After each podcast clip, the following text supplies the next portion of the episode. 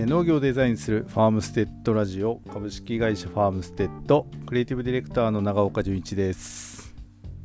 えアートディレクターの阿部学です。よろしくお願いします。よろしくお願いします。まあまあ近近況から。近況から です。近況から。はい。いやーあっという間にもう10月。なんか前回9月もとかって言ってた気がするけども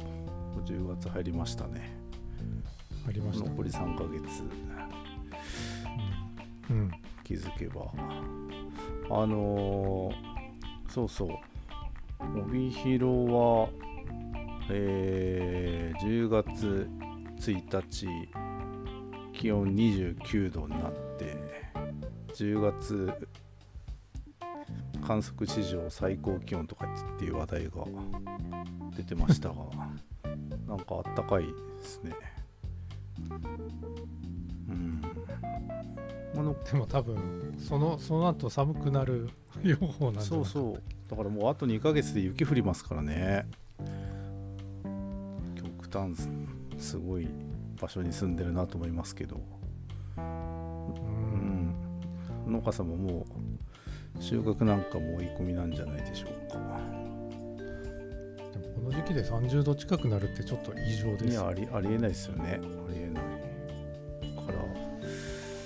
そうそう。そんな近況ですけど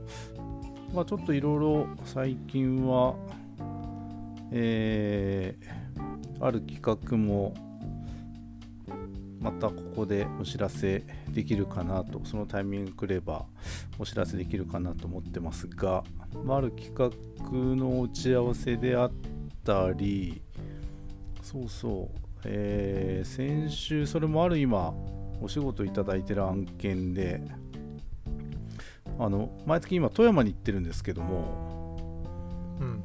富山のある、えーサウナに一泊してきましたああなんか インスタに載ってた すごいやつ。すごいやつすごいよくわかんないけど。よくわかんないけどすごいサウナみたいな感じの。そうあれな何がすごいんですか？なんか、まあ、最近あのねサウナをきっかけに観光であったりあの地域資源の、えーまあ、そういうところでこう価値を、まあ、伝えていくっていうことで、えー全国各地いろいろ取り組んでいると思うんですけども富山のそこの場所も地元の薬品会社がレストランとあとあのハーブ工房ハーブですかね。ハーブを使った化粧品とかをあの教室をやってたりあのそこの全体のエリアを熊健吾さんが設計されてで僕が行ったとこ、ええ。ね僕が行ったところはサウナとあのそんな広くないんですけども、えー宿泊もちょっとできたりとかっていうことでちょっとあるプロジェクトの関係でそこにちょっと視察に行こうということで、えー行ってきたというところで、まあ、すごくあの素敵な場所でしたけどもまあ今サウナはいろんないろんな方向に盛り上がってまうすよね。んまあ、健康っていうこともあるし、まあ、すごくこう満足度を高める一つのコンテンツとしてはすごく皆さんあのいろんな切り口で、えー取り組まれてるっていうことで、まあ、僕ももともとあのサウナ好きなので、こんな形でいろんなとこ楽しめるのは嬉しいなと思ってますが。なるほどはいまあ、そんなことであちらこちら、えー富山に行ったりそうだな結構写真撮影も入ったり、まあ、いろんな相変わらず慌ただしい生活をしてます。どはい。はい。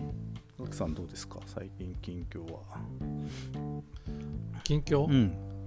あそういえば最近の近況でちょっと面白いとこ行ったんだけど、うん。あのこの間高崎に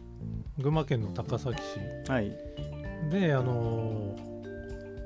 あの牧場さんが展開するアイスクリームのうん。とジェラートのあソフトクリームとジェラートのお店か。うん。のあのお店のデザインをしたのでそれの撮影に行きましたけど、はい。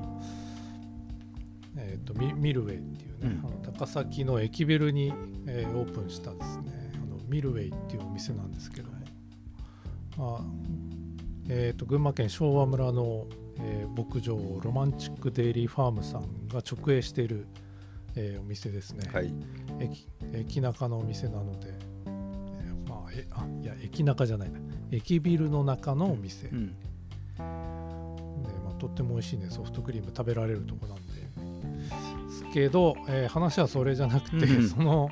撮影に行った後にまあ、そこの須藤社長と飲みに行ってですね、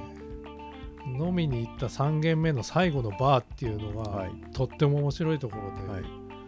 ヘッドホンバーっていうんですけどうん？何何？それ どんなところかっていうとお店入るとあの LP レコードが棚に並んでいて、うん。でそれをこう選べるんですよ。ねはで80年代のポップスとかジャズとかまあロックとかそういうレコードがあるんだけど、うん。それを自分で聴きたいのを選んででそれをリクエストするとレコードかけてくれるんですけども、うん。聞くのが、えーまずヘッドホンを1人1つずつ渡されると。しかもそのヘッドホンも、えーマスター曰く日本で一番いや世界で一番って言ったかなもう音が音がいいヘッドホンなんだと。うん。でそれを渡されてで、まあ、カウンターに座るとカウンターの座ったところにこうヘッドホンのジャックを差し込むとこがついてるんですよ。はでそこに 差し込むとそのかけてくれた音が聞こえると。あほうほう。ほだからみんなヘッドホンをして音楽を聴きながら酒を飲むというですね。うえ。ーそういう謎の バーなんですけど。その時はじゃあ皆さん会話はしないでひたすら音楽を聴くっていう感じですか？なんか最初そう思ってななんかそれすごく変じゃないと思っていたんですよ、うん。話をまず聞いた時うに、ん。それあのただひたすら無言でお音楽聴くだけ、うん。と思ったんですけども、うん意外と話が盛り上がるで、まあ、話する時ヘッドホン外すんだけどお意外とみんなヘッドホンつけないんですよずっと。えー。やっぱりその音楽のことを話したいんで、うん。その時も山下達郎の LP でめっちゃ盛り上がって話が。は で結局、まあ、ヘッドホンつけないとあの BGM でちょっと流れてんだけど、うん。だからなんかヘッドホンでずっと黙って聞くのかと思いきや逆にすごくそれで話が盛り上がるという、おえだちょっとずつヘッドホンで聞くんだけど、ずっとヘッドホンでは聞かないんだよね。ーじゃあそれを聞いたり外したり。そう聞いたり外したり聞いたり外したりえー。なんだけど、でどっちかっていうと喋ってる方が多いという、ね、えー。ヘッドホンバー。ヘッドホンはすごい楽しかった、えー。え ー。なるほど皆さんあの宇都あえっと栃木の高崎に行った際はぜひヘッドホンバーあの行ってみてください。あの駅から割と近いところです、え。ーヘッドホンバーで検索して。気になる。東京にもないです。こうないです。なるほど。な店はなるほど。なるほどはい。そんな。以上。以上です。そんな。いや今の話はちょっと今日のテーマにもつながるかな前回おそうそう。前回からのつなあの続きで。はい。そう。本題に行きますか。ね私たちが考えるブランディングとはっていう今日パート2、だから今のヘッパート2ヘッドホンバーもそうだな。ブランディングの一つですよね。ある意味。うん。うん。そうですよね。で、まあ、パート2っていうことで前回あのどんなこと話したかなと思っていてその問題点の抽出からまあ現状把握だったり問題点の抽出から、まあ、スタート始めますみたいなことで終わってたと思うんですけど、うですね。そう今のヘッドホンバーがいい題材かもみたいな、ね、やっぱりそういうこうあの世の中にない、まあ、ニーズだったり、まあ、問題なんかそのマスターが多分既存のバーには、まあ、問題ということじゃなくてもなんかこう表現できることがあると思ったから多分それでやってんですかね。ううん。んまあ、まずは現状把握。まあ、前回ねそうやってあのもん、まあ、現状把握あと問題点の抽出っていうのがうん。すごく大事っていうポイントで終わりましたけど、うん。じゃあ実際そこのまあ作業を長岡さんがね、あのするわけですけど、うん。まあ、そこではどんなことに気をつけてるというか、はい。どんなポイントでするんですか？私たちのねやっぱ今そのパート1で話しているようなことをじゃあどうやって具体的に進めていくかっていうとあのまああのまあ農業でもあのいろんな業種というか酪農畜産畑作もあったり私たち一緒ご一緒させてもらってるのは、まあ、食品関係が多かったり、まあ、お店やられてる方が多かったりうんまあいろんなケースあるじゃないですか。ではい規模も家族でやっていらっしゃったりあとはもう従業員があのパートさんとかアルバイトさん含めると100名ぐらいいる会社さんとお仕事させてもらったりあのいろんなあのケースは、まあ、あるんですけどもあの最近はというかまずあのデザインまあ僕らがこう問題点をあの知ったりすること、まあ、現状どういう状況なのかってことを知るためにまずデザインとかこうブランド作りってどういうことなのかっていうことをあのスタッフの皆さんやっぱり理解していただくってすごく重要でだからそれのことについてあの皆さんにお話ししますね。まあ共有というか、うん、なんかやっぱデザインとかこういきなりこううちの会社でブランディング始めますとかっていうことになったとしてもあのやっぱり社社長さんはある程度こう、ね、理解をしてる部分ってもちろん大きいと思うんですけどスタッフの方ってなかなかそれって難しいじゃないですかこう理解が。うん、で前回ちょっと話したかあの定かじゃないですけどやっぱこういうことって経営、まあ、戦略というか、まあ、立派なそういうことになってくると思うんですね。うんだからあのスタッフの皆さん一人一人の、まあ、力も必要だしむしろやっぱり現場であのお客様であったりとか日々の仕事をやられている方々にやっぱりこう理解ししていただかないと会社全体の取り組みとしてはこうパワー強まっていかないのでまずはこうデザイン、まあ、デザインって言っても本当幅広いあの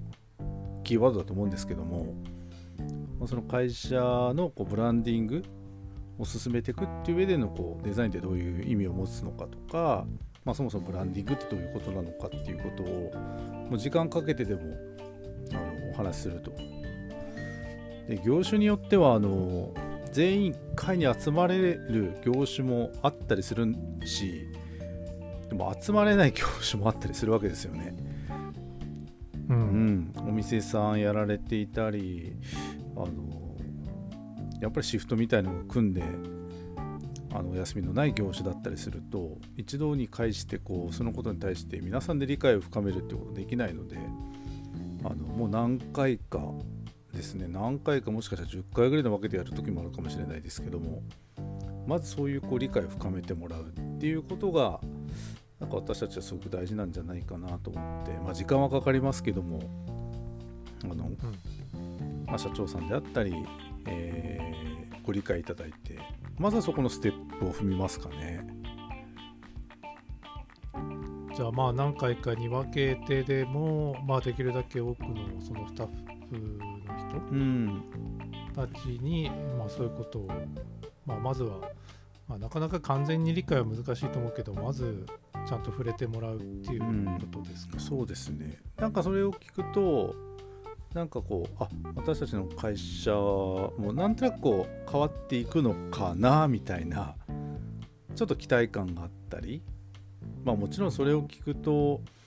あのいや実際ね理想と現実は違うっていう部分をまたこう感じることになるかもしれないですけどでもそれまた現状把握っていうことで言うとそれも重要なことだと思うんですよね。うんいやうちの会社なかなかねそこまで言ってもって思ってもやっぱそういうことを思うっていうことはやっぱり現状を把握するってことにつながるので、まあ、そこをまあ時間をかけながらまずはやるっていうまあ、よくある、まあ、まあ、よくあるというか、まあ、基本的にはまずそのまあ代表であったり経営者であったりうん。社長であったりっていう人からあのいろいろ話を聞いてまあその問題点だったりっていうのをもう聞き出すっていうのは基本だと思うんだけど、まあ、そういうスタッフとかまで、あのなかなか聞くって普通やらないと思うんですけどやっぱりそういうスタッフとかあのいろんな人から聞くとまた違う話が出てきたりするもんなんですか？うん、いややっぱりしますよね。やっぱりあの社長さんもまあ本当理想と現実って抱えながら日々過ごされてるわけじゃないですか。だからあの、まあ、ヒアリングあのお話を伺うっていう前にやっぱりそこの理解を深めるってのはすごく重要で、うん。あなんかあこの間もあったんですけどあるあの今案件の中であの、まあ、デザインの可能性であったりとか、まあ、そんなことをこうあの僕の方から最初はまあ説明会というか、まあ、お伝えする時間を作っていただいてお話しするとあいやそれだったら今の僕のいる部署こういう感じなんだけどこういうふうに変えたりとかっていうのできるんですかねとかなんかこうあそういうことちょっともしかしたらした方がいいかもしれないと思うんですけどどうですかねっていうなんか皆さんそれぞれ一人一人に問題意識が生まれるんですよね。ううんん、だからそういうこう、まあ、マインドというか可能性に気づいてもらうっていう、まあ、時間機会はすごく重要かなと思いますけどね。やっぱりあのーまあデザインとかブランディングでできることであったり変わることっていうのにまずは